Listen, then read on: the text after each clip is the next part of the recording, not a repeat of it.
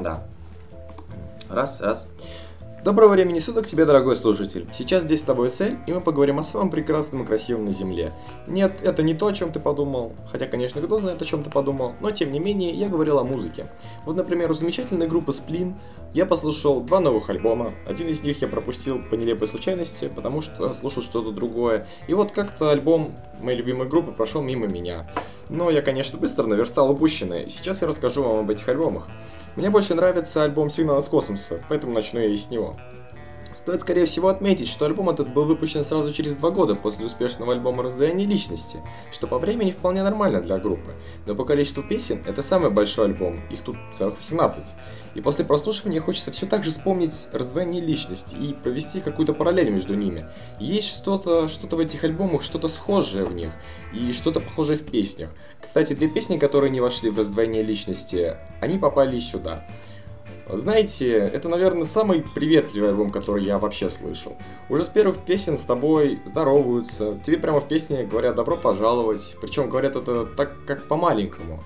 К тому же здороваются так искренне и по-доброму, говорят, что тебе тут все рады, тут все свои, и это как-то сразу располагает к себе как будто ты маленький семилетний мальчик, опоздавший в гости. А затем сразу же рассказывают разные истории, сказки, одну за другой, какие-то оказываются интересными, какие-то грустными, какие-то злыми. Все одинаково чарующие. А потом с тобой прощаются, и ты покидаешь это уютное место. Ну а если говорить в целом, альбом, конечно, очень мощный. Он полон идей, эмоций, и он сильный и искренний. Некоторым песням действительно хочется верить. Это, скорее всего, один из самых интересных альбомов группы за последнее время. Васильева как будто однажды утром понесло писать песни, и вдохновение у него не качалось целый день. Он полон всего, он полон размышлений, выводов, его просто распирает от того количества идей, которые внес в него Александр. Александр, кстати говоря, это лидер группы и ее фронтмен. Он пишет стихи, а, и пишет, соответственно, текст песен. Но поэтом я его, конечно, не назову, потому что, ну, слово поэт и слово просто сочинитель песен, они очень разные, и сопоставлять их как-то не очень хочется. И вот если бы все как-то эти, эти песни в альбоме распределить равномернее и облечь в еще более приятную форму, то альбом бы стал, наверное, еще лучше. Тематика песен, как всегда, не изменилась. Они все о жизни, о смерти, о человеке, о других планетах. Вообще, судя по этому и следующему альбому, можно сказать, что группа не меняла привычный стиль исполнения песен. Она также близка ее верным поклонникам, что, конечно, и к лучшему. Вряд ли можно сказать, что однажды вы услышите что-то несвойственное группе и скажете, что это что-то другое, это совсем не тот сплин, к которому вы привыкли. Но правда есть все-таки такая песня, она называется «Корабль ждет». И тут мы услышим небольшую сатиру и высмеивание. В этом альбоме группа в своем репертуаре. Тут есть песни-хиты, есть просто отличные песни, есть песни вступления, песни вставки, есть хорошие песни, середнячки, но которые на самом деле оказываются не середнячками, где-то после третьего или повторного прослушивания. Вот именно поэтому альбомы группы слушать всегда и переслушивать всегда интересно. Лучшими в альбоме можно твердо считать песню «Камень», «Без тормозов», «Дыши легко», «Зеленая песня». А, песня больше никакого рок-н-ролла сюда не попала. Она, конечно, и популярная, ее очень часто крутили в радиостанциях. Но все-таки в альбоме очень много других песен, которые не менее хороши, а есть даже еще лучше. Если слушаться в текст некоторых песен, возникнет чувство, что он немножечко детский. А, то, что я как раз таки описывал в начале. Но детский он не от того, что он глупый или написан словно стихотворение для детской книжки. Он детский, потому что он очень простой и понятный, но в то же время он красивый. Объяснить это легко. В семье Александра родился сын. Ну, конечно, часть песен были адресованы ему. Одна-то точно была посвящена, это песня «Ковчег». Мне, конечно, альбом понравился весь. Придраться почти не к чему. Ну, кроме разве что неправильно поставленной, хотя, конечно, Василию виднее, песни «Добро пожаловать». Я считаю, что она должна быть второй. Продолжая тему альбомов, а, совсем недавно еще вышел неоднозначный альбом «Обман зрения». Вместо приветствия у нас более сложная увертюра, всего песен в альбоме 14. И почему же альбом неоднозначный? Первая половина альбома, безусловно, хороша. Здесь есть и популярная «Летела жизнь», полумифическая, полулегендарная «Дочь самурая», очень сильно трогающая и страшная тайна, «Черная Волга». Кстати, песня про Волгу а, напоминает о песнях из прошлого альбома. Там была песня про грузовик, только он не, не упал, а он наоборот улетел в небо. И близкая по смыслу песня «Камень». А о дочери самурая очень многое время ходили слухи, легенды. У самого Васильева неоднократно спрашивали, существует ли она вообще.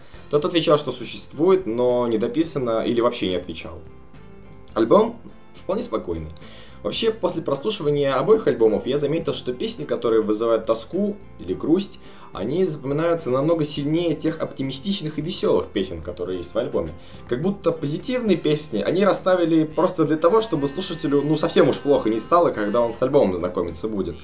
Вот примерно такая же ситуация у меня сложилась с обманом зрения.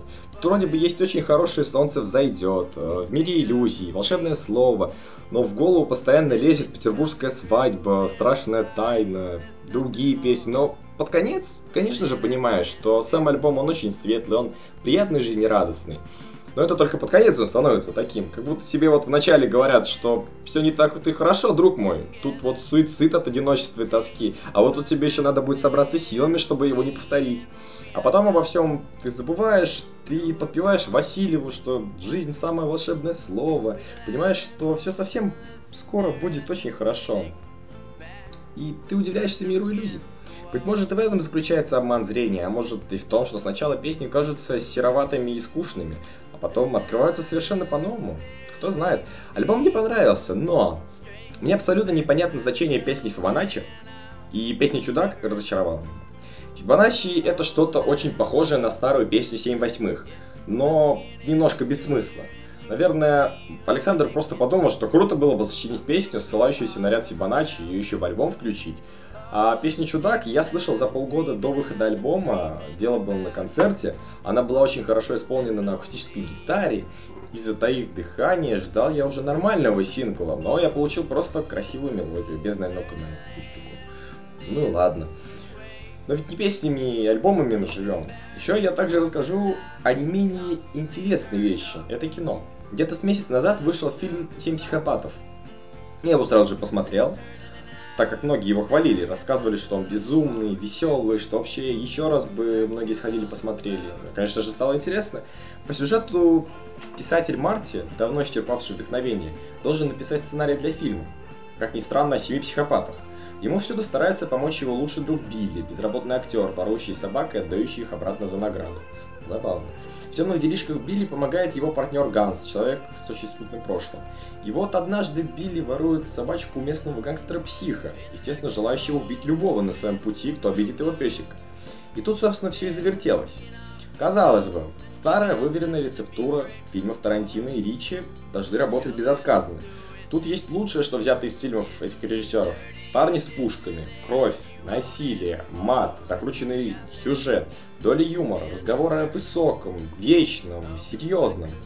Но вот что-то, на мой взгляд, не сходится. Может, шутки не смешные, или стиль не выдержан. Не знаю. Но, может, просто ему не хватает некоего шарма. Режиссер Мартин Макдона проделал очень большую работу. Персонажи получились отменными. Они получились проработанными. Ну, за исключением жены Марти. И просто харизматичными. Сюжет тарантиновский. Тут сюрпризы у нас на каждом шагу, а безумие у нас витает в воздухе.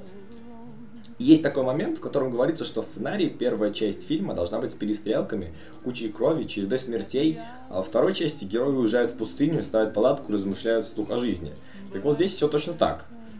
Кстати, вот не знаю почему, но Колин Фаррелл теперь мне навсегда запомнится как актер с бутылкой виски в кадре. Как-то так вот случайным образом сложилось, что я посмотрел несколько фильмов с ним подряд, где в кадре он пил. Ну, вот так вот. Еще, кстати, в некоторых кадрах, а, когда мелькает Фаррелл, он очень напоминает главного героя игры Алан Вейк, ну, самого Алана. Ну, Алан писатель, и Марти тоже писатель. Они очень похожи. Кстати, если бы была бы экранизация Алана Вейка, то вот Колин Фаррелл бы очень неплохо подошел, я считаю. Он хороший актер, он бы хорошо сыграл. Ну что же могу рассказать про фильм? Безумный, да, но веселый, ну в какой-то мере он веселый, интересный, по мере просмотра. В общем, 8 из 10.